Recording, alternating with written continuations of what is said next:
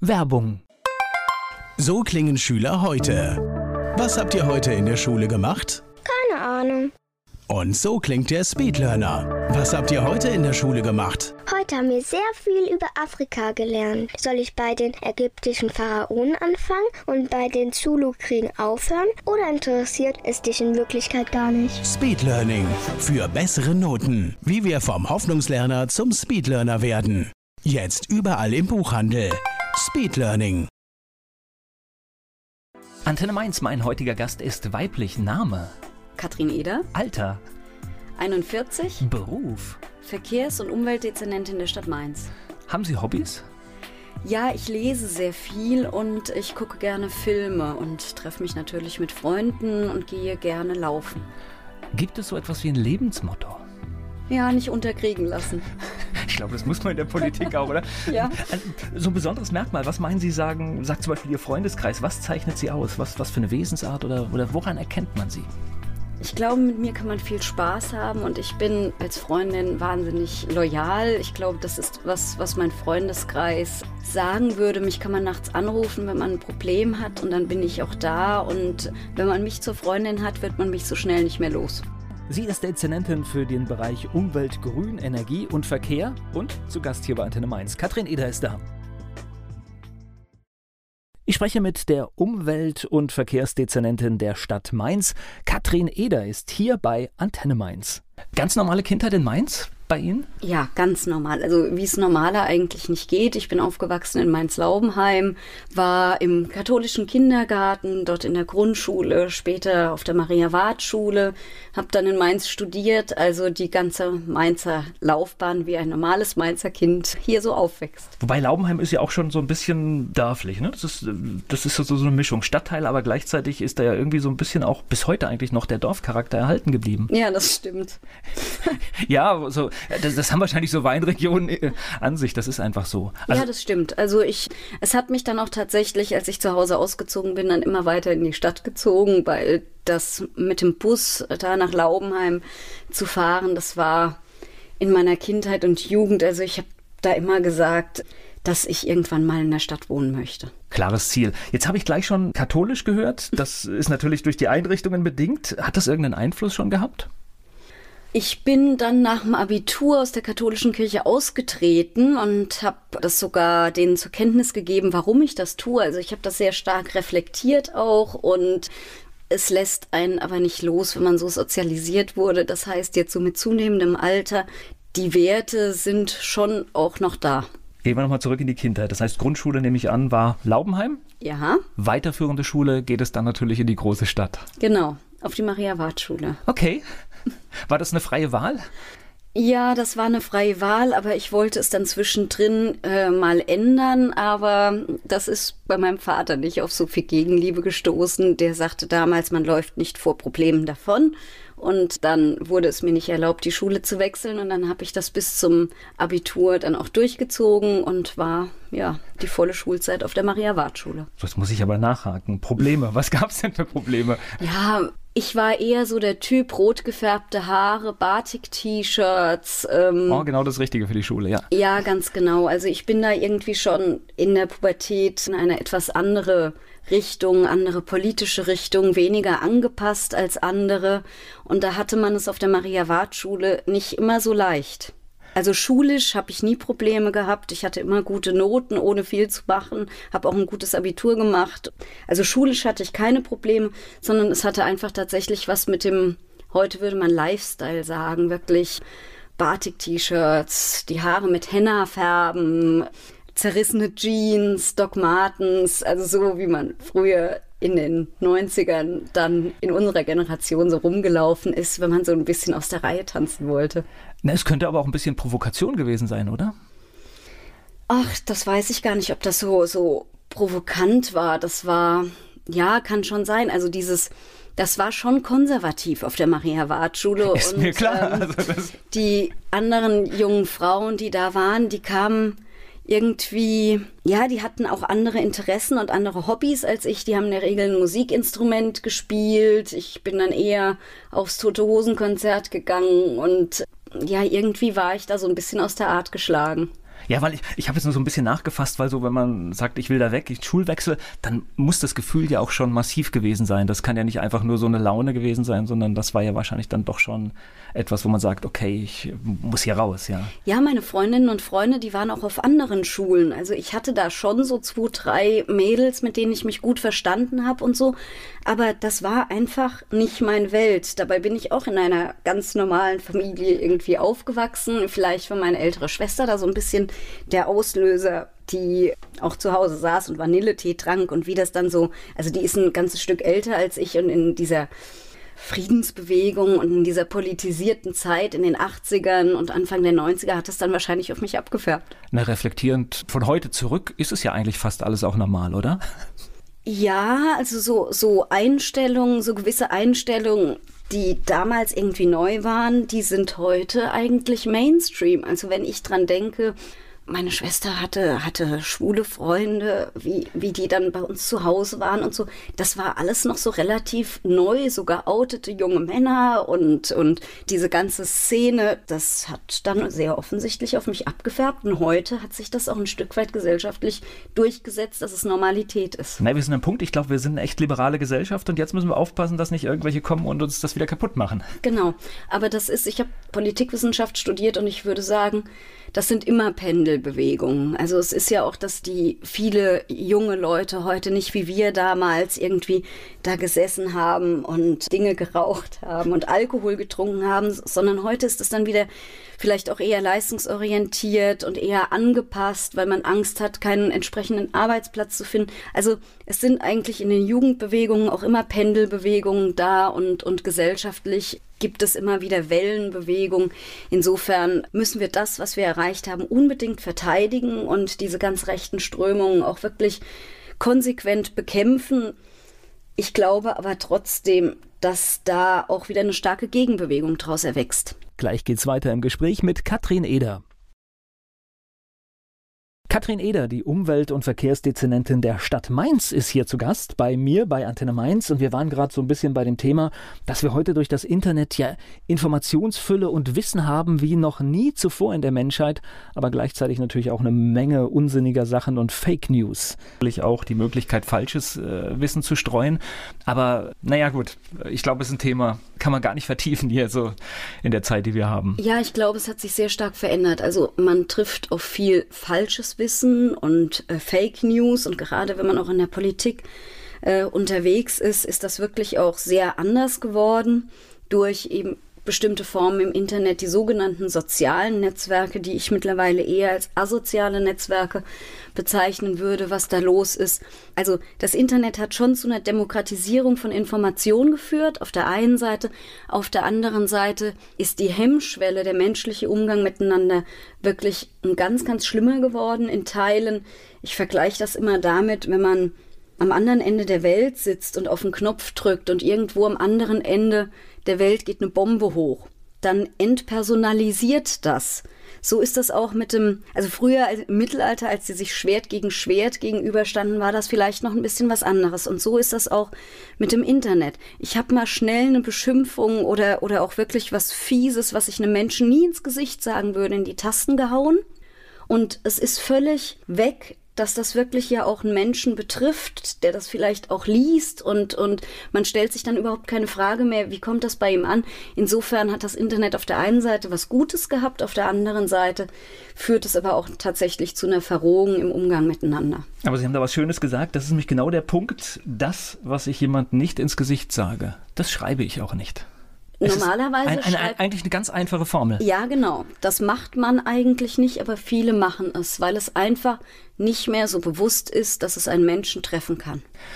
Sie haben sich durch die Schule gekämpft bis zum Abitur und ich habe ja gerade schon herausgehört, wo es dann auch in welche Richtung es ging. War das gleich klar, dass es Politik sein muss? Nee. Also ich wollte eigentlich in den Medienbereich, das, was halt viele, die Gesellschaft. Was mit Medien? Sind, genau. genau. Das klassische Was mit Medien und habe dann eine ganze Reihe von Praktika, Hospitanzen auch zwei, drei Monate lang gemacht im Medienbereich und habe dann einfach festgestellt, ja, das ist vielleicht spannend, aber vielleicht ist die andere Seite für mich doch eine, eine geeignetere und damit habe ich gar nicht den direkten politischen Bereich gemeint, sondern ich habe eigentlich eher gedacht, so Verbandsarbeit, Greenpeace oder, oder was weiß ich, irgendwelche Verbände, ein Stück weit vielleicht, heutzutage würde man es auch Lobbyismus nennen, in dem Bereich vielleicht tätig zu werden für eine gute Sache, die mich interessiert. Das war dann irgendwann so der Weg, den ich dann eher so für mich im Fokus hatte. Wo haben Sie denn reingeschaut? Bei welchen Medien? Bin ich natürlich ja neugierig. ich habe natürlich bei der Z reingeschaut, ich habe beim SWR reingeschaut, ich war bei NTV in Berlin und dann war ich äh, damals in der Staatskanzlei, als äh, Walter Schumacher Regierungssprecher war und habe dort ein Praktikum in der Staatskanzlei gemacht und ich muss sagen, das fand ich gut. Das hat mir Spaß gemacht und da kam zum ersten Mal der Gedanke, dass die andere Seite vielleicht auch ihren Charme hat, vielleicht sogar eher als die Medienseite. Wobei das natürlich ja eine Pressearbeit der besonderen Art war, ne? Ja, genau. die ihr gemacht habt. Das muss man ja einfach so sagen. Ja, also genau. Aber das muss ich sagen, also dass man mich da damals als Grüne dort auch genommen hat, weil ich war dort schon in der Hochschulpolitik engagiert. Das fand ich erstens, also das fand ich schon gut, muss ich sagen. Und das hat mir dann auch Spaß gemacht. Also fand ich gut.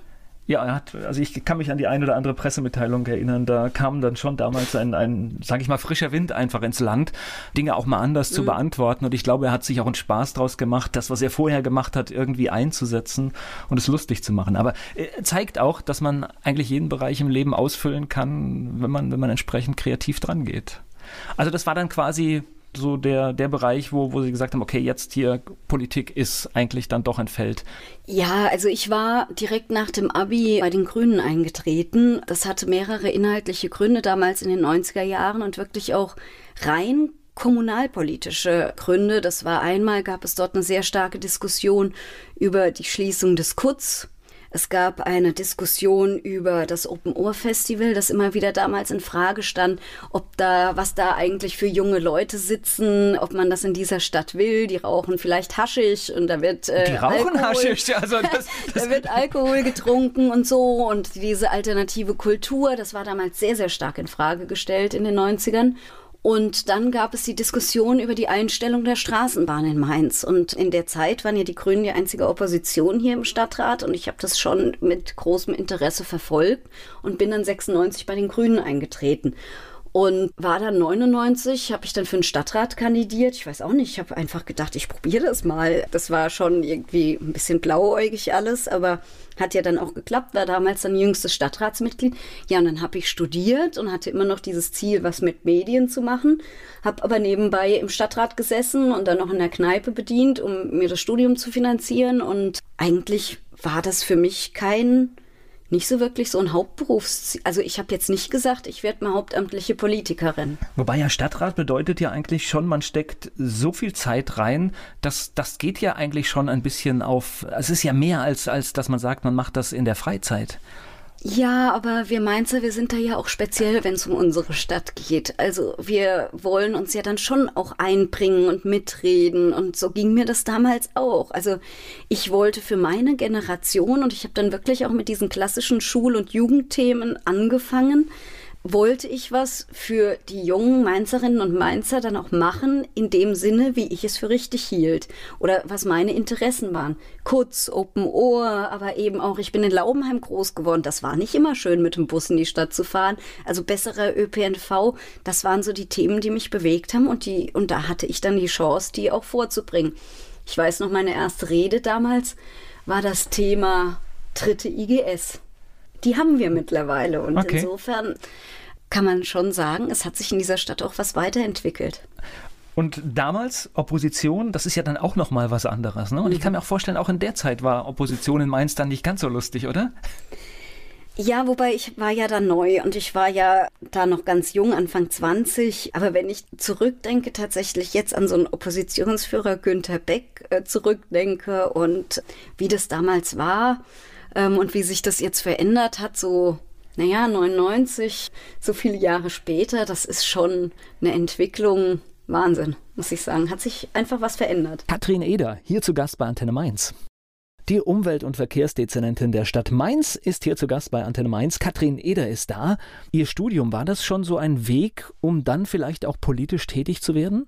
Mein Ziel war eigentlich mehr so die Mitarbeiterschiene oder eben dann diese Verbändetätigkeit zu sagen. Also ich habe äh, studiert im Hauptfach Politikwissenschaft, habe dann Soziologie und öffentliches Recht in den Nebenfächern gemacht und ja, habe dann diese Praktika zwischendrin gemacht. Nachdem ich diese Medienpraktika gemacht hatte, habe ich tatsächlich auch im politischen Bereich Praktika gemacht und dann war ich fertig mit dem Studium. Hatte zwischendurch auch in der damaligen Grünen Landtagsfraktion für eine Abgeordnete mal anderthalb Jahre gearbeitet. Als ich dann fertig war mit dem Studium, wollte ich eigentlich ein Aufbaustudium der Verwaltungswissenschaft in Speyer machen. Und da kam mir dann aber das erste Jobangebot in die Quere. Das war Ulrike Höfgen, die damals ja Bundestagsabgeordnet war, heute rheinland-pfälzische Umweltministerin, die dann gesagt hat, hier hast du Lust, in Berlin bei mir ein Praktikum zu machen, bis dein Studium anfängt. Und nach einem Monat hat sie mich gefragt, hast du nicht Lust für mich zu arbeiten? Und dann habe ich gedacht, naja, Geld verdienen ist halt auch mal ganz schön irgendwann. Ist also richtig, ja, klar, richtig ja. Geld verdienen, nicht nebenbei noch in der Kneipe zu bedienen zu müssen, wobei das die größte Schule fürs Leben war. Aber ja, dann habe ich dann da angefangen und das war die Zeit, als Ulrike Höfgen Vorsitzende vom Verbraucher- und Agrarausschuss in Berlin war, im Bundestag. Und das ist, glaube ich, ja schon ein schöner Einblick. Also ich, ich höre immer wieder, dass das so geschimpft wird auf unsere Abgeordneten. Ich rate jedem tatsächlich mal so, so eine Reise nach Berlin zu machen mit einem Abgeordneten und sich so ein bisschen zeigen zu lassen, was ein Arbeitstag wirklich bedeutet. Und ich glaube, dann sind wir auch wenn es um Diätenerhöhung oder sonst was geht, ich glaube, wir sind alle mal ein bisschen still, weil ich glaube, die wenigsten wollten das wirklich machen. Ja, und vor allen Dingen, was ich eigentlich ganz spannend finde, ist auch zu sehen, wie die Prozesse organisiert sind im Sinne, Damals war unser Thema, dass sie sich auf die Fahnen geschrieben hatte, die Durchsetzung des Rauchverbotes in der Gastronomie wo heute überhaupt keiner mehr das in Frage stellen würde, dass wir das in, in Kneipen, in denen gegessen wird, nicht mehr geraucht wird. Das ist heute Mainstream. Aber das war ein Kampf über Jahre, da wirklich auch über die Fraktionsgrenzen hinaus Mehrheiten zu sammeln. Das war ein ganz, ganz spannender Prozess. Und wenn man, und man kriegt auch nochmal ein ganz anderes Verständnis eben, wie politische Prozesse auch ablaufen, wenn man da mal reingeschnuppert hat weil viele Bürgerinnen und Bürger, die sind ja dann frustriert, auch wie bestimmte Prozesse und Strukturen ablaufen. Das kann man, wenn man das auch nicht kennt oder da eine andere Vorstellung von hat, auch wirklich sein. Man kann da auch frustriert von sein, wenn man in der Opposition ist und versuchen muss, Mehrheiten zu organisieren oder eben jedes Mal wieder abgewiesen wird und abgeschmettert wird. Aber das Verständnis für Politik wird tatsächlich ein anderes, wenn man sich mal auch damit beschäftigt hat. Na, die Kunst ist, glaube ich, auch diese Zeit zu sehen, dass ein Prozess halt, man würde es natürlich gerne in zwei, drei Monaten alles erledigt haben, aber manche Sachen brauchen dann halt wirklich Jahre, um, um sie ans Ziel zu bringen. Auf jeden Fall. Also ich bin ein unheimlich ungeduldiger Mensch und ich muss wirklich sagen, dass Demokratie wirklich so langwierig und auch zäh ist. Es hat ja oft auch was mit Wertewandel und mit Einstellungen zu tun. Das braucht einfach ganz, ganz viel Zeit, ganz viele Gespräche das macht einen manchmal schon wahnsinnig, wie lange das dauert. Und das ist aber so. Am Ende kriegt man aber eben auch meistens einen Kompromiss hin. Und insofern bin ich nach wie vor der Auffassung, dass es kein, dass wir kein besseres Staatssystem als die Form der Demokratie kennen. Ob sie jetzt in ihren Ausformungen an jeder Stelle in Deutschland oder in, auch in anderen Ländern so toll ist. Da kann man immer drüber diskutieren, aber vom Grundsatz her würde ich sagen, ist uns bisher keine bessere Staatsform über den Weg gelaufen. Vor allen Dingen in Europa nicht. Also wir müssen einfach mal zurückschauen auf die letzten 60 Jahre. Das ist etwas, ja, wir beide haben noch keinen Krieg gesehen, ja. ja. Also, und, und das ist etwas, was wirklich ein Privileg ist. Äh, auch gerade in der heutigen Zeit muss man es immer wieder betonen. Und es ist so erhaltenswert, dass es auch so bleibt, ja. ja. Also ich habe immer noch so ein Erlebnis, als ich mitbekommen habe, ich war nie, nie in dem Bereich Jugoslawien im Urlaub und dann haben wir das irgendwie vor drei, vier Jahren halt mal gemacht und dann ist mir die Nähe dieses Konflikts erst so richtig bewusst durchs Fahren geworden. Mhm. Also dann kam mir das so ziemlich nah dran und da, da wird man schon mal einen Moment nachdenklich. Anderthalb Jahre in Berlin, habe ich richtig gehört? Nee, also ich hatte dann hier das Rheinland-Pfalz-Büro von Uli Höfgen okay. gemacht und war dann insgesamt vier Jahre bei ihr und davon, naja, fast ein Jahr in Berlin am Ende. Okay. Aber und immer noch im Stadtrat, ja? Aber immer noch im Stadtrat. Das war sehr anstrengend. Das glaube ja, ich. Ja. Hatte, ich hatte ja auch meinen, meinen späteren Mann, der lebte ja auch hier. Also ich bin wirklich jeden Freitagabend mit dem Sprinter von Berlin nach Mainz gefahren und montags morgens um 6 Uhr von Frankfurt wieder nach Berlin. Da war ich dann um halb zehn am Schreibtisch. Das war aber sehr, sehr anstrengend. Und Der Grund, also ich habe gekündigt und der Grund war, dass ich dann irgendwie nach vier Jahren das Gefühl hatte, ich will nicht mein Leben lang von der Politik und von der Partei abhängig sein. Ich spreche gleich weiter mit Katrin Eder hier bei Antenne Mainz. Die Umwelt- und Verkehrsdezernentin der Stadt Mainz ist bei Antenne Mainz. Katrin Eder ist im Gespräch. Tätigkeit für die Grünen. Es ging zwischen Berlin und Mainz hin und her. Darüber haben Sie uns schon berichtet. Wie lange haben Sie das am Anfang für die Partei gemacht? Ich habe gekündigt und der Grund war, dass ich dann irgendwie nach vier Jahren das Gefühl hatte, ich will nicht mein Leben lang von der Politik und von der Partei abhängig sein. Okay. Und dann habe ich einfach relativ spontan gekündigt und habe dann eine Stelle gefunden oder die hatte ich dann quasi nahtlos, die hatte ich dann schon, als ich den Beschluss gefasst hatte, schon auch so ein bisschen mich umgeguckt. Und die habe ich hier gefunden in, in, Mainz auf der Kaiserstraße im DGB-Haus bei der TBS GmbH. Das ist eine Tochtergesellschaft der Gewerkschaften in Rheinland-Pfalz, die in die Betriebe reingehen und Betriebs- und Personalräte beraten bei betrieblichen Fragen, ob das tarifliche Fragen sind, ob das Fragen sind, wie man da Politik als Betriebs- oder Personalrat macht, Arbeitszeitregelungen. Ich hatte ein, ein Projekt demografischer Wandel im Betrieb zu begleiten. Da ging es darum, wie gestalten wir Arbeitsplätze, dass die auch bis ins hohe Alter gut umzusetzen sind. Und in der Zeit habe ich extrem viel gelernt, weil wenn man von der Uni kommt, das muss man sich einfach immer mal wieder ganz kritisch auch hinterfragen und wirklich auch mal vor Augen halten. Ich war zum Teil geschockt, was es in Deutschland noch für Arbeitsplätze gibt. Auch in der Industrie, wo es einen organisierten Betriebs- oder Personalrat gibt, habe ich Dinge gesehen, das war mir so vorher nicht klar.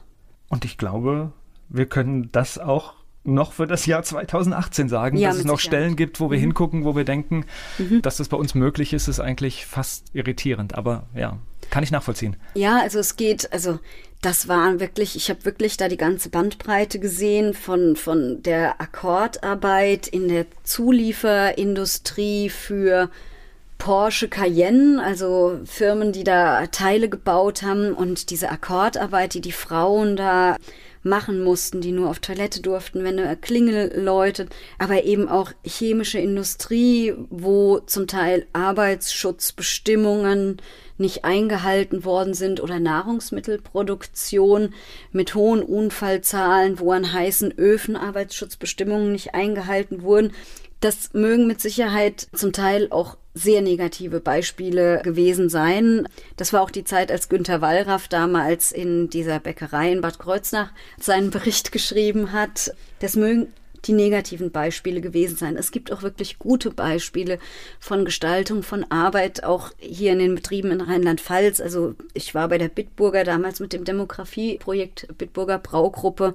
Also es gibt diese positiven Beispiele mit Sicherheit, wo man wirklich sagen kann, wir sind eine gute Industrienation in Deutschland. Aber es gab auch tatsächlich Arbeitsplätze, wo ich sagen muss, wenn man da von der Uni kommt und das sieht, ist man erstmal geschockt. Naja, und leider sind ja die negativen, die, wenn sie auffallen und bekannt werden, die überschatten ja ganze Branchen. Ja, genau. Also das heißt, da machen 99 Prozent alles richtig, aber der eine, der dann auffällt, der sorgt natürlich für eine Stimmung in der ganzen Branche. Genau. Ja, so ist das. Und ich muss auch wirklich sagen, also ich bin ja jetzt zum Beispiel auch in Mainz in, für die Müllabfuhr zuständig und für die Straßenreinigung und diese ganzen Themen. Mir ist da auch ein gutes Verhältnis zu den Personalräten auch unheimlich wichtig, weil da kriegt man auch die Stimmungen mal mit und sieht auch, wie die Leute arbeiten und man kriegt da, wenn man da mal tiefer reingeschaut hat, eine Zeit lang, kriegt man da auch einfach ein ganz anderes, ein ganz anderes Empfinden für. Gleich geht's weiter im Gespräch mit Katrin Eder hier bei Antenne Mainz. Die Umwelt- und Verkehrsdezernentin der Stadt Mainz ist zu Gast bei Antenne Mainz. Katrin Eder ist da. Jetzt weiß ich, was Sie heute machen. Ich weiß, was Sie gemacht haben. Aber wie sind Sie denn heute an die Stelle gekommen? Da muss es ja sowas wie einen Wahlkampf mal gegeben haben. Ja, ich würde sagen, der Anfang dessen war die Idee, ein Kohlekraftwerk in Mainz zu bauen. Ich glaube, wir müssen hier der SPD ein Stück weit dankbar sein und oder den die CDU steckte da ja auch mit drin und die FDP. Eigentlich wollten alle in Mainz ein Kohlekraftwerk bauen. Und das hat uns Grüne in dieser Stadt stark gemacht. Und wir hatten damals 14 Prozent bei der Kommunalwahl gehabt oder 14,5 Prozent. Und dann kam diese Auseinandersetzung um den Bau dieses Kohlekraftwerkes. Und dann kam dann irgendwann, so bei den ersten Presseartikeln und so, hat sich eigentlich der Volkszorn noch nicht so geregt. Und dann irgendwann hat sich ja diese sehr, sehr starken Bürgerinitiativen gegründet, die Koma und die Gruppe in Wiesbaden. Und diese Auseinandersetzung, die hat uns einfach, die hat einfach dieses Thema Umwelt, wie wollen wir leben, welche Belastungen wollen wir auch in unserer Stadt haben, äh, nochmal neu in den Fokus gerückt. Dann kam hinzu die Wohnbauaffäre, wo damals der, der Stadtrat diese, diese Bürgschaft von 300 Millionen Euro zur Verfügung stellen musste und diese Skandale, wo es darum ging, sich, dass sich politische Vertreter dieser Stadt haben einladen lassen auf Reisen, in Restaurants, wo das Gang und Gäbe war, seine Rechnung nicht zu bezahlen. Und wir waren ja damals die einzige Opposition im Stadtrat als Grüne. Und ich glaube, wir haben das auch sehr provokant genutzt. Also ich erinnere mich, 2009 war das, an diese Wahlplakate, das Kohlekraftwerk hatten wir den Dom, äh, der rauchte und einfach dann stoppt das Stopp das Mainzer Kohlekraftwerk. Und dann hatten wir noch diese, als Schlussplakat hatten wir oder unsere Färbeagentur in der Weinstube Kurfürst einen Handkäse gekauft und hatte den dann zwei Tage zu Hause stehen lassen und hatte dann so Fähnchen der politischen Mitbewerber reingesteckt und das Plakat haben wir dann zwei Wochen vor der Kommunalwahl in der ganzen Stadt geklebt mit Stopp die Mainzer Handkäse-Mafia und ich glaube, diese ganzen Geschichten haben dazu geführt, dass wir von 14 auf damals, glaube ich, 23 Prozent hochgeschossen sind als Grüne. Und ja, das war für uns selbst, also wir war, sind schon davon ausgegangen, dass wir stärker werden, aber dass wir so stark werden, das war für uns eigentlich völlig überraschend. Und ich war damals auf, bei der Kommunalwahl auf Platz 1 der Liste und Günter Beck auf Platz 2. Also wir waren quasi die Doppelspitze zusammen. Und dann haben wir Gespräche geführt. Die haben wir geführt damals mit der CDU und die haben wir dann auch geführt mit der SPD. Bedingung für uns war natürlich, dass wir in eine Koalition dann einsteigen, wenn dieses Thema Kohlekraftwerk vom Tisch kommt. Das Projekt war schon sehr weit fortgeschritten. Das war sehr schwierig, das wieder einzudampfen, weil es da ja auch rechtliche Dinge gibt. Und ja, dann war klar, dass Günter Beck Bürgermeister wird und dass 2011, wenn die Amtszeit von Wolfgang Reichel endet, die Grünen das Umweltdezernat übernehmen. Und mir war es dann ganz wichtig, dass ich auch den Verkehrsbereich dabei habe mit allen Implikationen, ob das die Verkehrsüberwachung ist. Also das war dann auch ein expliziter Wunsch von uns.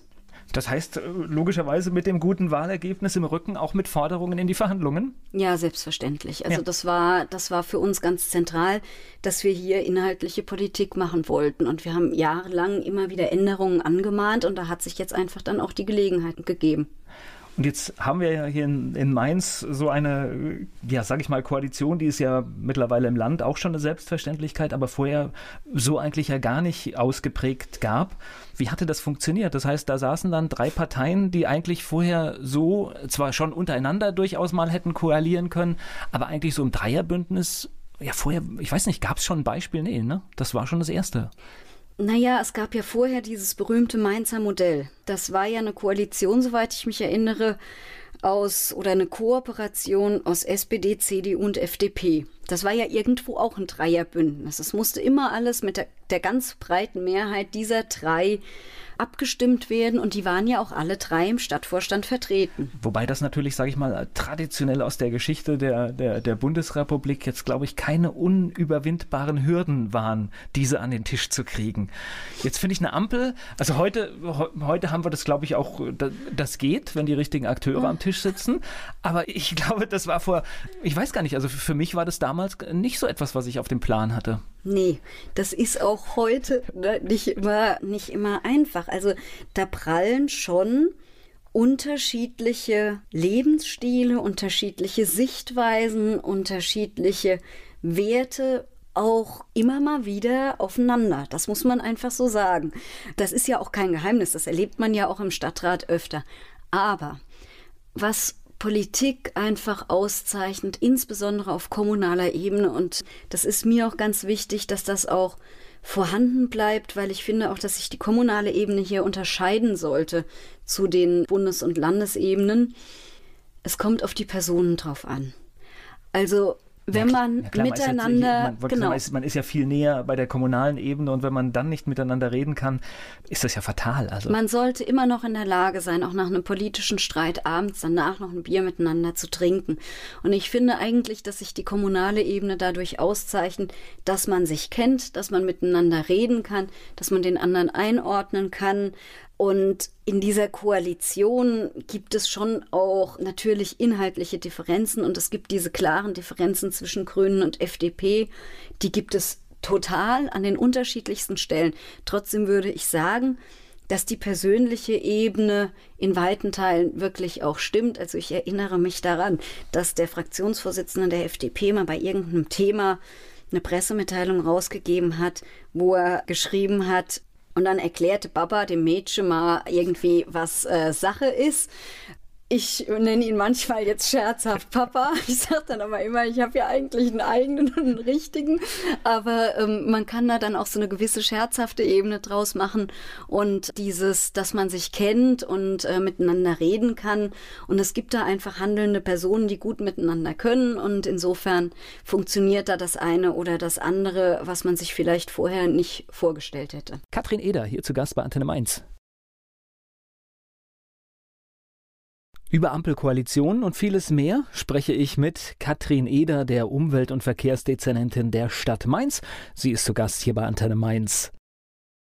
Jetzt bin ich aber mal völlig naiv. Ich finde das so als Außenstehender gar nicht so schlecht, wenn kontroverse Meinungen auch mal aufeinander prallen, weil es ist ja auch gar nicht so verkehrt, sich eine völlig andere Meinung mal anzuhören und man muss ja trotzdem ein Ergebnis finden. Und das heißt, man hat dann zwar zwei Meinungen, die zwar weit auseinander sind. Und ich habe das Parteikollege von Ihnen, ich glaube, es war der Grüne aus Kiel, der gesagt hat, Jamaika hat letztendlich viel Kreativität dort freigesetzt, weil man einfach sagte, wir können die Lösungen, die alle im Parteiprogramm drinstehen haben, zusammen nicht machen.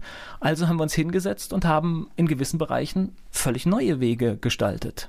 Ja, so ist das natürlich auch hier. Also ich sage ja, inhaltlich sind wir und die FDP und die SPD an der einen oder anderen Stelle auch manchmal ganz weit voneinander entfernt. Und dann muss man das aber wollen. Also man muss dann halt auch sagen, man will diese Koalition oder man will diese Zusammenarbeit und dann muss man gucken, wie man sich da entsprechend einigt und Wege findet, wie man vielleicht dem einen mal das Thema gibt und einer über seinen Schatten springt oder eben andersrum. Und ähm, gerade Koalitionsregierungen, Anführungszeichen, die sind schon naja, Kompromisse, davon lebt die Demokratie dann eben auch, dass es unterschiedliche organisierte Meinungen gibt, die am Ende zu einer Mehrheit zusammenfinden. Und es läuft ja schon ziemlich lange, so schlecht kann es ja nicht sein, ne? Ja, es läuft seit 2009. Ich beobachte allerdings tatsächlich auch mit großem Interesse, wie in anderen Städten mit wechselnden Mehrheiten agiert wird oder es nur punktuelle Zusammenarbeit gibt, wie beim Haushalt diesen wichtigen Themen. Das sind einfach unterschiedliche Auffassungen von Politik. Das ist wahrscheinlich das Interesse daran, dass ich mich gerne auch theoretisch mit Politik beschäftige. Aber das finde ich schon auch spannend, wie zum Beispiel in Baden-Württemberg in Städten immer von Thema zu Thema nach Mehrheiten gesucht wird. Das ist einfach eine andere Tradition, die ich aber durchaus auch spannend finde. heißt jetzt aber nicht, dass ich die Ampelkoalition aufkündigen will hiermit. Ich beobachte das nur sehr spannend und denke manchmal an der einen oder anderen Stelle, dass das vielleicht auch ein Weg sein könnte.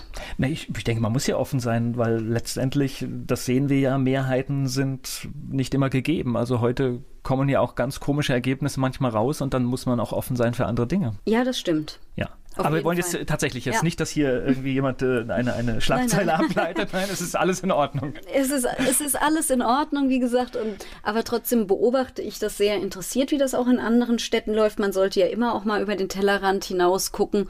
Und es gab ja jetzt an unterschiedlichen Stellen auch äh, hier in Mainz, dass auch kooperiert wurde, ja auch mit der CDU. Also ich sage nur, dass die Citybahn so breit beschlossen wurde. Wenn man mir das im Dezember gesagt hätte, hätte ich es nicht geglaubt. Reden wir mal über das tolle Thema Verkehr in Mainz. Ich kann mir vorstellen, wir hatten Facebook schon. Ich kann mir vorstellen, da müssen Sie manchmal auch Dinge lesen. Das wollen Sie gar nicht lesen, oder? Ich habe mir abgewöhnt, es zu lesen. Mhm, okay. Wobei manchmal lese ich es dann doch wieder, sitze ich abends auf meiner Couch. Es kommt auf meine Stimmung drauf an. Also es gab Phasen, wo ich sagen muss, da war ich kurz davor. Also das war schlimm. Das war die Phase mit der Schiersteiner Brücke. Die Schiersteiner Brücke ist nicht im Zuständigkeitsbereich der Stadt Mainz. Dieser Unfall, der dort sich ereignet hat, das war ein Unfall, da hat sich keiner drüber gefreut, das war schlimm. Und diese Phase hatte Auswüchse im Umgang miteinander, die mir von Anfang an einfach nicht so bewusst waren, dass das passieren kann. Das ging zu Beschimpfungen in der Stadt, das ging zu Drohbriefen, sowohl im privaten Briefkasten als auch die ins Rathaus kamen. Anonyme Beschimpfungen, die Beschimpfungen in den sozialen Netzwerken, die sind gang und gäbe, damit muss man leben und auch richtig persönlich und unter der Gürtellinie. Aber was da bei der Schiersteiner Brücke passiert ist, das war ein Punkt, wo ich sagen muss, da hatte ich zwischendurch auch Angst. Das hat sich dann irgendwann wieder ein bisschen beruhigt. Es gab dann diese Phase der Mainzelbahn-Baustellen, wo es dann wirklich zu Ereignissen kam, dass Leute, ich saß mit Freunden auf dem Weinfest und da kam dann eine Frau, sehr elegant gekleidet, Perlenohrringe, zu uns an den Tisch und sagte, Sie sind doch ich bete jeden Tag darum, dass sie von der Mainzelbahn überfahren werden. Und das sind so Erlebnisse, die man dann so hat. Ich versuche das dann immer zu erklären, so im Sinne von, naja, da liegen die Nerven blank und ich weiß ja nicht, was die, was die Leute meinen, dass man irgendwie in seinem Büro sitzt und sich überlegt, oh, wie mache ich denn heute mal wieder den nächsten Stau oder wie mache ich denn heute mal wieder die nächste Baustelle irgendwo. So ist das ja nicht. Und das, da ist einfach manchmal ein Punkt erreicht, wo man sagt, da ist man dann auch schon erstaunt, was sich andere Menschen herausnehmen bei Menschen. Auf der anderen Seite muss ich sagen, ich will da auch nicht jammern. Das ist mit Sicherheit umstritten, einiges von dem, was ich da tue. Ich würde aber sagen, wenn man es positiv sehen will, ich habe da auch eine inhaltliche Haltung und ich bin auch jemand, die wirklich auch ein Ziel vor Augen hat, das man, glaube ich, auch nachvollziehen kann. Ich bin mit Sicherheit kein Fähnchen im Wind. Und das muss man dann auch aushalten können. Und ich habe da lange Zeit, drei Jahre wirklich sehr hart zu kämpfen mit gehabt, habe aber für mich tatsächlich entschieden, dass ich diese Auffassung von Politik habe, auch von inhaltlicher Verkehrspolitik habe und dass ich das auch aushalte dafür, die Möglichkeit zu haben, dann entsprechend dann auch gestalten zu können. Gleich geht's weiter im Gespräch mit Katrin Eder. Die Umwelt- und Verkehrsdezernentin der Stadt Mainz ist zu Gast bei Antenne Mainz. Katrin Eder ist da. Wir haben über die Baustellen gesprochen, die es in Mainz an vielen Ecken gibt und die den Verkehr behindern. Aber letztendlich werden ja Teile der Stadt auch immer schöner, immer attraktiver. Und das ist wahrscheinlich auch ein Preis, den wir zahlen müssen.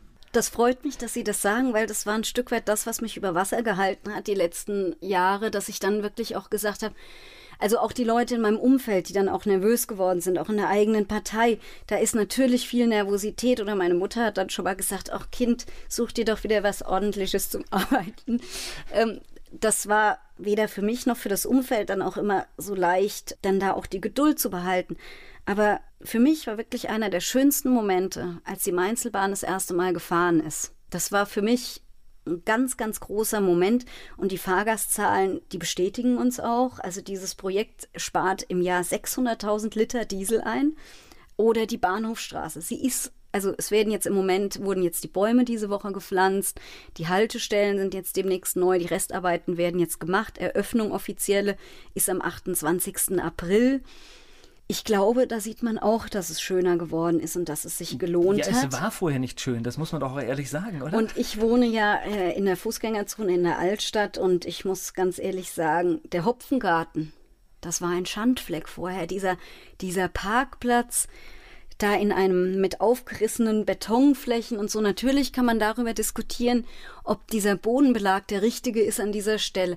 Aber was man auf jeden Fall sehen kann, ist, die Leute sitzen da, da wird Eis gegessen, da fahren Kinder auf ihrem Fahrrädchen, da hat sich ein Stück äh, Lebenskultur und Lebensqualität stellt sich da jetzt an einer Stelle da, wo vorher ein trister Parkplatz war. Und das ist das, wo ich denke, man kann immer über Geschmack streiten, ob was schön ist oder nicht so schön ist. Aber ich glaube, diese Beispiele zeigen auf jeden Fall, es ist besser als vorher. Ja, und letztendlich, es hilft halt nichts. Wenn man etwas verändern will, dann wird gebaut und dann hat es halt auch Konsequenzen. Aber wie, wie war denn das Mainzelbahn, die erste Fahrt? Das war dann wirklich ein richtig also tolles ich Erlebnis? würde sagen, mit dem ersten Bundesliga-Aufstieg von Mainz 05 Vergleichbar? war das eines der größten Erlebnisse in meinem Leben. Vom, vom Gefühl her, dass, dass, wenn man wirklich monatelang diese Baustellendiskussion auszuhalten hatte, und über sich ergehen lassen musste. Und das war für alle nicht schön. Also jeder ist Verkehrsteilnehmer von uns und ich habe auch ein Auto und auch für Fahrradfahrer war das nicht schön, auch für die ÖPNV-Nutzer, alles kam zu spät in dieser Baustellenzeit. Also es war für alle scheiße auf gut Deutsch, diese Phase und auch noch ein Stück weit die Phase danach im Sommer 2017. Aber dann, als sie dann fuhr und vor allen Dingen dieses, dieses Stück, wenn sie dann über die A60 fährt und unten fahren die Autos und dieses umweltfreundliche Verkehrsmittel fährt dann darüber nach, nach Marienborn und dann den Hang hoch zum Lerchenberg. Also ich muss schon sagen, und vor allen Dingen der Fahrer, bei dieser ersten Testfahrt sagte dann der Fahrer plötzlich zu mir, Frau Eder, wollen Sie mal fahren, wollen Sie mal ans Steuer? Und das war ein Gefühl, ich glaube, das werde ich in meinem ganzen Leben nicht vergessen. Also gerade diese Stelle mit der Straßenbahn, die finde ich auch sehr, sehr witzig, weil ich finde, wenn man da lang fährt und sieht das, ich habe immer das Gefühl, von Großstadt dann auf einmal, wo man sagt, wir sind so aus der Provinz raus, weil es ist tatsächlich so ein großstädtisches Bild, was da entsteht. Ja, ja genau. Also es ist vor allen Dingen, ich bin dann irgendwie zwei Wochen später vom Campus runtergefahren mit der Mainzelbahn und habe dann gedacht, jetzt sind wir Großstadt. Genau das habe ich gedacht. Und wenn wir jetzt die Citybahn tatsächlich noch auf, aufs Gleis gesetzt bekommen in den nächsten Jahren, das wird ja nicht morgen sein, so ein Prozess dauert ja lange, dann werden wir immer mehr Großstadt. Wir müssen auch immer mehr Großstadt werden. Also Städte seit dem Mittelalter haben vom Wandel und von Innovation gelebt und es gibt nichts Schlimmeres für Städte, als wenn sie behäbig bleiben und sich eben nichts verändert, dort nicht über Inhalte diskutiert wird und dort nicht Innovationen, ob das Technologien sind, also Städte müssen sich weiterentwickeln, damit sie auch zukunftsfähig bleiben und wie attraktiv wir ja auch sind. Das zeigt ja auch, wie viele Menschen ja auch nach Mainz hereinkommen, also auch in Mainz leben und wohnen möchten. Und für die müssen wir die Stadt ja auch so gestalten, dass sie dort auch noch leben können. Also wenn wir uns vorstellen, jeder neue Einwohner fährt dort Auto, dann sind wir wirklich irgendwann am Kollaps. Und insofern müssen wir gerade in die schienengebundenen Systeme, da bin ich wirklich felsenfest von überzeugt, weiter investieren und das weiter ausbauen. Und da sind wir ja auch nicht alleine. Also da kann man international gucken, ob man Teheran baut eine U-Bahn, aber auch Städte in Ecuador bauen ganz klassische Straßenbahnsystem.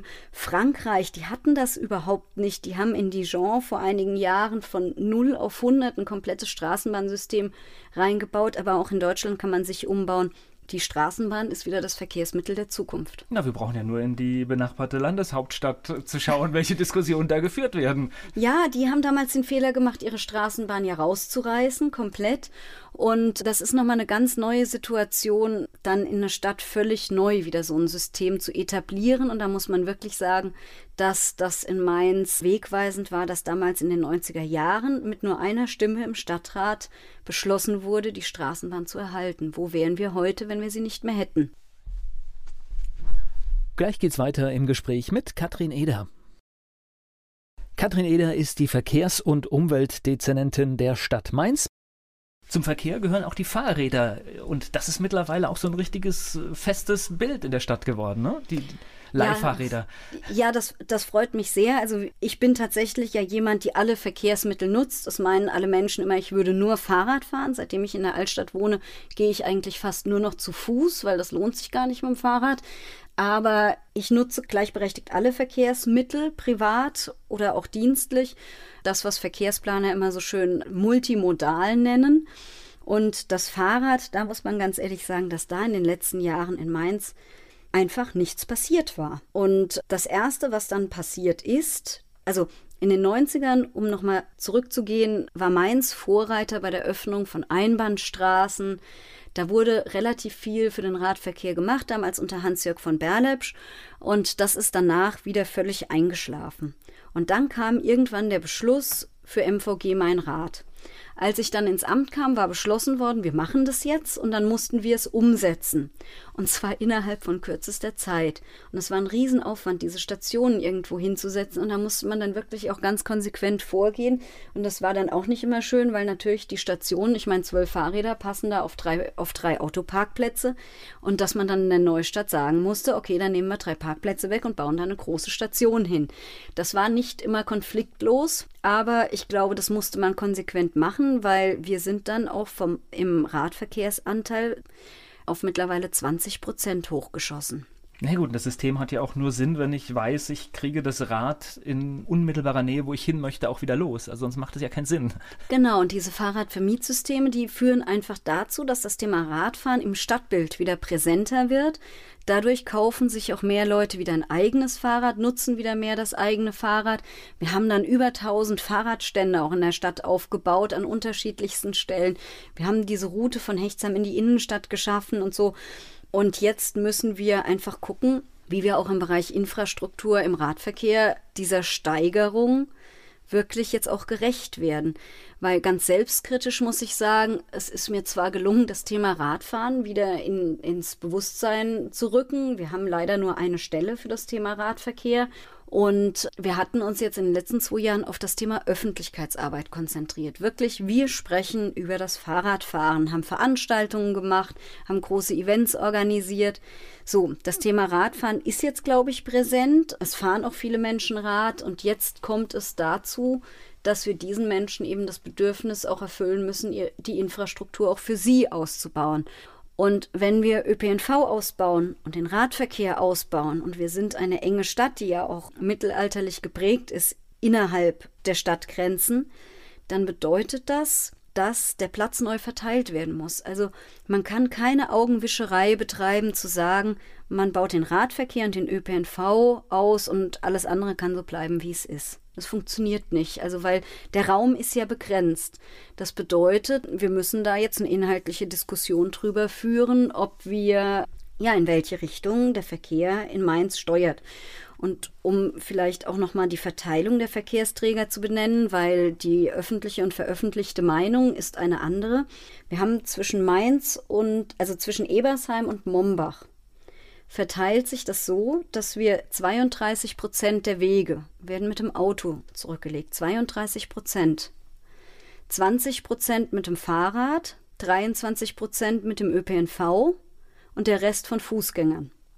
So, das bedeutet also, wenn wir die alle zusammenfassen, und man hat ja einen ganz anderen Eindruck eigentlich. Man hat ja eigentlich den Eindruck, dass viel mehr Wege mit dem Auto zurückgelegt werden. Aber da versuche ich jetzt einfach zu sagen, wir müssen, diese Zahlen lügen ja nicht. Die, hat, die sind extern erhoben. Das ist ein, ein, Standardverfahren, was ja in allen Städten so durchgeführt wird. Diese Verteilung hat uns tatsächlich selbst auch überrascht, dass mittlerweile in Mainz so viele Menschen auch nachhaltig mobil unterwegs sind. Und ich kann immer nur an die Autofahrerinnen und Autofahrer appellieren. Und ich bin ja auch Autofahrerin und habe ein Auto. Wir sollten uns mal vorstellen, dass alle diese Leute, die in der Mainzelbahn sitzen und man steht mit seinem Auto auf der Saarstraße und ähm, steht dann da im Stau und dann ärgert man sich ja, wenn die Mainzelbahn einfach vorbeifahren kann oder der Bus fährt einfach vorbei und dann denkt man sich, die dürfen einfach vorbeifahren und ich muss jetzt hier stehen. Aber wenn man sich mal überlegt, von den 200 oder 100 Menschen, die da in dem Bus oder in der Straßenbahn drin sitzen, die würden auch alle alleine in ihrem Auto sitzen, dann wäre der Stau sehr viel länger. Also insofern müssen wir es tatsächlich attraktiv machen für die, die wirklich aufs Auto auch angewiesen sind, dass die vielen Menschen, die auch neu in diese Stadt kommen, die ganzen Studierenden, dass die auch eine gute Gelegenheit haben, sich eben auch ohne Auto fortzubewegen. Gleich geht's weiter im Gespräch mit Katrin Eder hier bei Antenne Mainz. Stau und Verkehrsbehinderungen, das ist heute auch ein Thema hier bei Antenne Mainz. Katrin Eder, die Umwelt- und Verkehrsdezernentin der Stadt Mainz, ist hier. Was ich gerade spannend finde, das hatten bestimmt auch einige. Sie stehen auf der Saalstraße, da entsteht sofort ein fertiges mhm. Bild, genau. wo man einfach auch die Problematik sieht. Ja? Das kennt jeder. Also ich meine, ich habe da auch in Zeiten der Mainzelbahn-Baustelle, wo ich gedacht habe, oh du Idiot, jetzt beschäftigst du dich jeden Tag mit diesen blöden Baustellen, jetzt fährst du selbst in den Stau rein. Also jeder kennt diese Situation. Ich kenne die auch. Und das ist auch nicht schön. Und das, das weiß auch jeder, dass die nicht schön ist. Und das ist auch keine Absicht, das zu produzieren. Also man gönnt das jetzt nicht den Menschen, da im Stau zu stehen. Und äh, weil das ist ja auch was, was mir dann immer wieder unterstellt wird. Ähm, das Neueste war die die freut sich über ein Dieselfahrverbot. Ähm, das ist völlig absurd, solche, solche Unterstellungen. Aber ja, das ist ein Bild, das kennt jeder. Aber ich versuche da einfach auch Verständnis dafür zu wecken, warum eben der Bus oder die Straßenbahn dann auch vorfahren muss. Weil wir ja eigentlich froh sind, dass die Leute nicht auch noch den Stau verlängern, die da drin sitzen. Jetzt haben Sie mir noch ein Stichwort gegeben, müssen wir noch mal ganz kurz drauf kommen. Dieselfahrverbot wird vielleicht ein Thema, ne?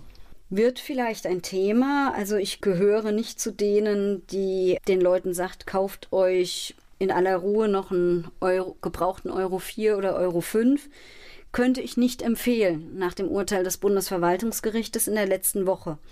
Worauf man sich verlassen kann, ist, dass wir in der Stadt Mainz alles dafür tun, um es zu verhindern. Es gibt diese Grenzwerte, 40 Mikrogramm ist der Grenzwert. Wir waren bei der Parkusstraße 2017 bei 48, das war schon ein starker Rückgang.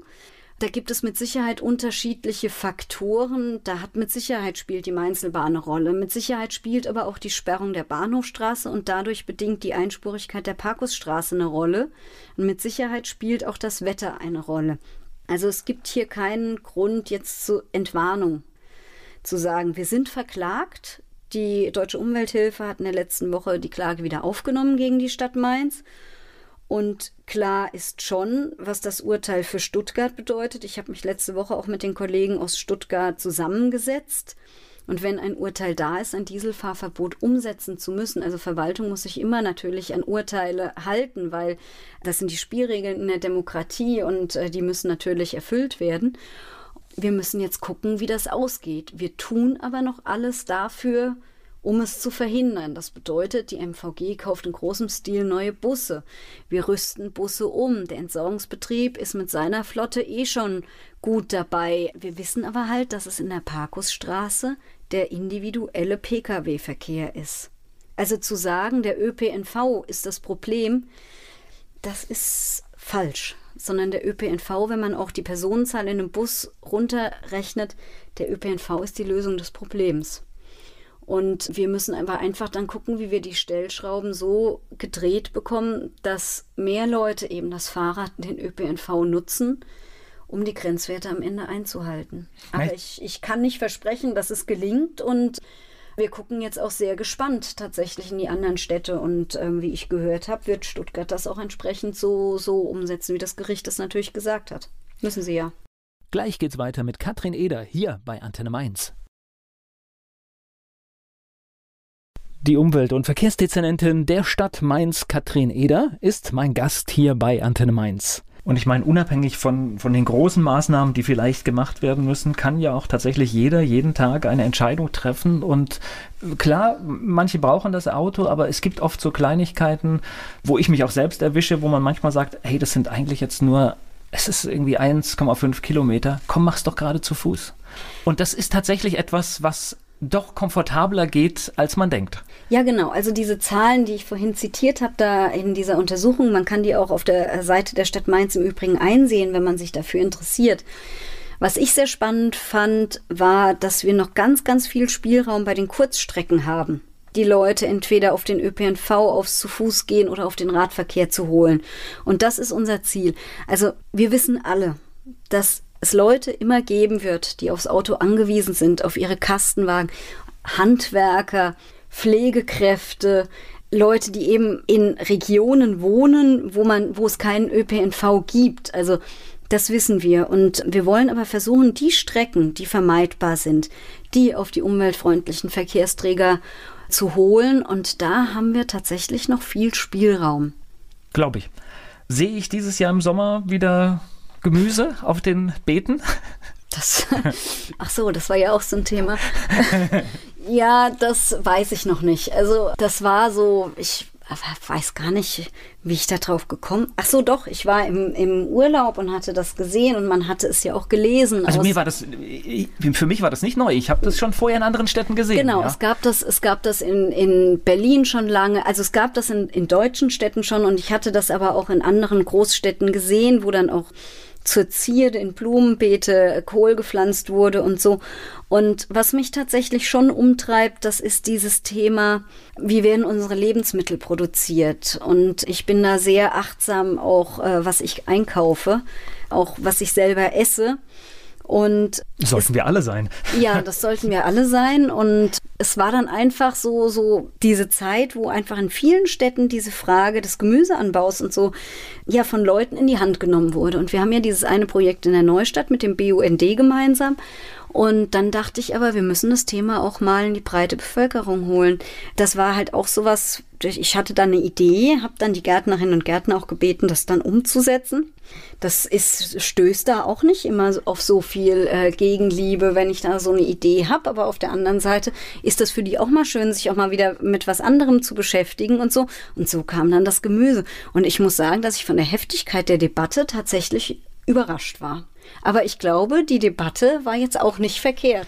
Ich weiß gar nicht, ich habe das, äh, das werden Sie vielleicht anders abbekommen, aber ich fand diese Debatte gar nicht so, so negativ, sondern ich fand, es wurde über etwas diskutiert und ob das jetzt richtig oder falsch ist. Und, äh, und ich glaube, viele haben auch gerade Kinder haben zum ersten Mal das Anwachsen eines Gemüses gesehen. Darum ging es mir tatsächlich auch. Also die Botschaft sollte auch sein, viele Kinder, die in der Stadt wohnen, die wissen heutzutage nicht mehr, dass die Tomate nicht in der Plastikbox wächst. Und das war für mich tatsächlich der ausschlaggebende Grund zu sagen, ich finde es eigentlich schön, wenn man auch in der Stadt mal sehen kann, wie Gemüse auch wächst. Und was ich ganz schön fand, wir haben das dann eröffnet, da am Schillerplatz, dieses Beet. Und da kamen zwei ältere Herrschaften vorbei, die guckten sich das an und hörten sich das an. Und dann kam der ältere Mann, die waren schon weit über 80, kam dann zu mir und hat gesagt, er findet das ja total toll, weil ihn erinnert das an früher, weil nach dem Krieg haben die Mainzerinnen und Mainzer in all diesen Blumenbeeten, die es damals gab, eben auch Gemüse angepflanzt.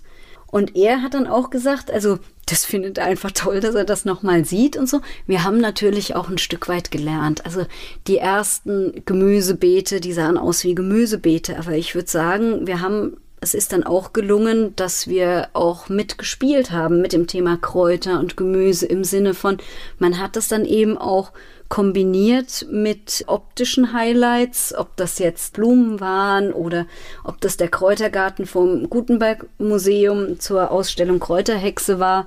Also ich glaube, dass wir da auch optisch dazugelernt haben, dass man das Gemüse auch in Beete bringen kann und das sieht schön aus. Gleich geht's weiter im Gespräch mit Katrin Eder hier bei Antenne Mainz. Ihr Dezernat bei der Stadt Mainz umfasst die Bereiche Umwelt, Grün, Energie und Verkehr. Katrin Eder ist hier zu Gast bei Antenne Mainz. Unsere elf Fragen geht es ein bisschen um Mainz. Ihr Lieblingsplatz in Mainz? Das Laubenheimer Ried. Haben Sie einen Ausgehtipp, obwohl ich weiß, das ist beim Kommunalpolitiker immer, immer, immer schwierig. Ein Ausgehtipp, wo findet man sie? Wo fand man mich zuletzt? Das war schon auch mal gerne nachts spätem schon schön. Mainz ist für Sie? Heimat. Und Wiesbaden? Naja, das Schöne ist jetzt, dass sie eine Straßenbahn nach Mainz bauen. Was meinen Sie, muss eine echte Mainzerin mal gemacht haben? Also spontan würde ich jetzt eigentlich sagen Handkäse gegessen. Oh, da sind wir schon gleich bei der nächsten Frage. Fleischwurst mit Senf oder Handkäse mit Musik? Handkäse mit Musik. Haben Sie sowas wie einen Spitznamen? Nee. Glück gehabt. Ihr peinlichster Song in Ihrer Musiksammlung? Meine erste Schallplatte war Milli Vanilli. Das ist ganz vorne dabei auf dieser. ja, das ist wirklich peinlich. Und dann, und dann, haben sie noch nicht mal selbst gesungen, genau. Ja. Ähm, Mainz 05 ist für Sie. Oh, meine Fußballliebe. Darüber, über Mainz 05 bin ich überhaupt zum Fußball gekommen. Alles andere ist mir egal, auch Nationalmannschaft. Mich interessiert nur Mainz 05. Lokalpatriotismus. Das heißt, man findet sie, wenn es die Zeit zulässt, auch im Stadion? Ich habe seit 1996 eine Dauerkarte. Fastnachtsfan oder Fastnachtsmuffel? Gemischt. Mal so, mal so. Kommt drauf an, wie viele Baustellen im Jahr vorher waren. Ah, das stimmt, sie kriegen es natürlich dann volle Kanne mit den Sitzungen, ne? Ja. ja. Wobei äh, letztes Jahr war es zum Teil wirklich auch unter der Gürtellinie. Dieses Jahr, muss ich sagen, waren die meisten Dinge doch eher witzig. Das heißt, das muss man aber wirklich mit Humor nehmen. Ne? Das ist, äh, und ja. da muss man sich irgendwie mental darauf vorbereiten, glaube ja, ich. Ja, das geht gar nicht anders. Ja. Welche berühmte Persönlichkeit möchten Sie mal treffen? Ich sag mal, wen ich zuletzt getroffen habe. Ich war hatte im letzten Jahr die Freude, längere Zeit unter vier Augen mit Karl Lehmann Kaffee zu trinken und ich muss sagen, das hat mich wirklich schwer beeindruckt. Die Umwelt- und Verkehrsdezernentin der Stadt Mainz ist bei mir, Katrin Eder bei Antenne Mainz. Ich habe heute in der Sendung gelernt, man muss als Umweltdezernentin und Verkehrsdezernentin der Stadt Mainz doch hart im Nehmen sein, weil es gibt immer wieder mal äh, Kritik, aber ich glaube, äh, trotzdem hat das Amt auch schöne Seiten, oder? Ja, also wenn man dann eben sieht, was sich auch machen lässt, also was sich auch gestalten lässt. Also ich habe so viel Ideen im Kopf, die ich auch gerne machen würde und, und die sich dann auch umsetzen lassen. Es macht auch total Spaß. Also wenn man so aus der Opposition kommt, dann denkt man ja immer, oh, die in der Verwaltung, die sind so konservativ, haben wir immer gesagt. Und so.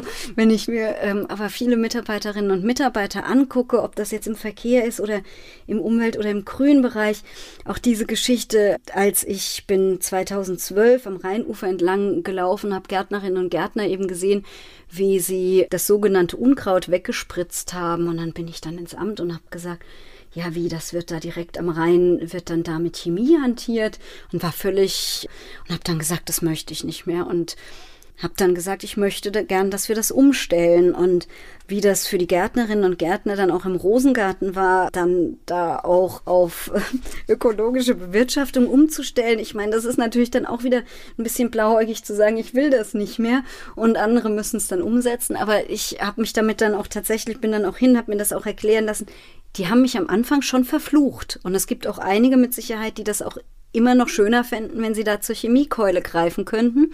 Aber ich habe jetzt auch selbst zum Beispiel gelernt, dass ich auf meiner Terrasse bei den Rosen, wenn da Läuse dran sind, Milch einsetze. Und wir machen das ja nicht, weil wir einfach oder ich denke mir das ja nicht aus, weil ich einfach denke, oh, das ist jetzt doof, so wie das läuft, sondern das hat ja auch einen inhaltlichen Hintergrund. Also wir reden hier über das Sterben 70 Prozent aller Insekten. Die Insekten sind wiederum die Lebensgrundlage und Nahrungsgrundlage für Fledermäuse und Vögel. Und das alles ist ja, das alles ist ja ein System.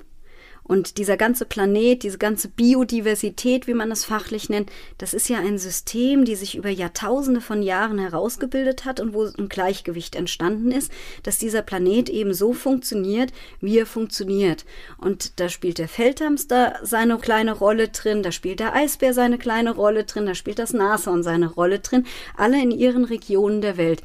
Da spielt aber natürlich auch das Insekt eine Rolle drin, das ist vielleicht nicht so ein Sympathieträger wie das Nashorn oder der Eisbär, da spielt natürlich auch das berühmte Unkraut oder die Wildkräuter eine bestimmte Rolle, die wir jetzt an bestimmten Stellen auch bewusst auch wachsen lassen, was auch ziemliche Diskussionen waren. Und dieses System, das ist total durcheinander geraten. Und da, wo wir doch ganz leicht gucken können, dass wir dieses System wieder versuchen zu stabilisieren, nämlich indem wir zum Beispiel im Rosengarten keine Chemie mehr einsetzen, das ist das Ziel, das wir doch haben, wenn wir, wenn wir sagen, dass wir Umweltpolitik machen. Und ich sehe einfach, dass, oder es ist einfach meine tiefste Überzeugung, auch meine ethische Überzeugung, um jetzt wieder vorne anzusetzen, wer gibt uns denn das Recht, diesen Planeten so auszubeuten, wie er sich über Jahrtausende von Jahren entwickelt hat? Und nach uns kommen ja auch noch Generationen, die gute Nahrungsmittel haben wollen und die hier gut leben wollen. Und deswegen ist das meine tiefste inhaltliche Überzeugung, dass wir wirklich alles dran setzen müssen, was wir können, um eben zu sagen, wir wollen die Arten bewahren, wir wollen das Klima retten und wir wollen die Biodiversität auf diesem Planeten eben auch entsprechend erhalten, dass sich die Natur auch selbst regulieren kann. Und warum wir das tun sollen, ist nicht nur der ethische Punkt, sondern es ist auch, wenn wir sehen, wie es durcheinander ist, wir müssen mittlerweile viel, viel Geld in die Hand nehmen, um das, was da durcheinander ist, wieder dann durch technische Lösungen wieder in Gang zu setzen. Also na, ich kann ein Beispiel, weil ich gerade darüber einen, einen Bericht gesehen habe. Wir müssen nur nach China schauen, was passiert, wenn in Regionen die Insekten nicht mehr da sind. Und da helfen auch keine Maschinen mehr, sondern da geht der Mensch ran. Das heißt, es wird von Hand bestäubt und das bedeutet letztendlich eine Kostenexplosion bei Lebensmitteln. Ja, zum Beispiel. Also das ist das eine. Und dann kriegen wir natürlich auch ein soziales Problem. Wenn es dann uns Umweltschützern und ähm, man merkt das vielleicht, wie ich das auch erzähle, dieses Thema Biodiversität, Artenvielfalt.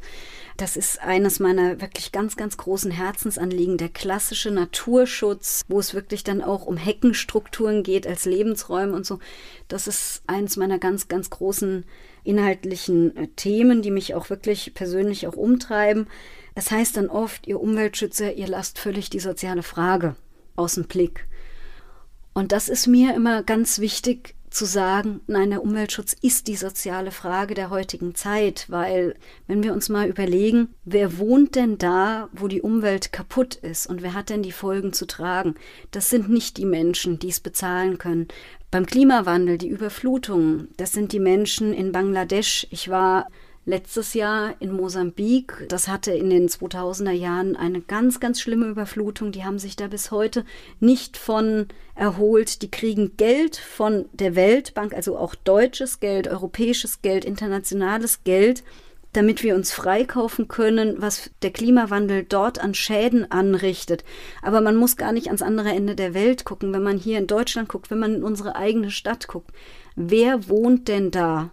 Wo viel Verkehr ist, wo die Luft schlecht ist und wo es laut ist, wo der Krach am größten ist. Wer wohnt denn an der Rheinallee oder an der Rheinstraße? Wer ist am meisten betroffen von schlechten Umweltbedingungen. Das sind die Menschen, die es nicht bezahlen können, wo zu wohnen, wo die Luft gut ist, wo nicht so viel Verkehr ist und wo die Mietpreise oder Wohnpreise einfach höher sind. Deswegen sage ich, für gute Umweltbedingungen zu sorgen, das hilft am Ende eben auch den Menschen, die einfach nicht so viel Geld haben und ist für mich eine absolut soziale Frage. Schöner Schlusspunkt. Ich bedanke mich für das Gespräch. Danke. Werbung. So klingen Schüler heute. Was habt ihr heute in der Schule gemacht? Keine Ahnung.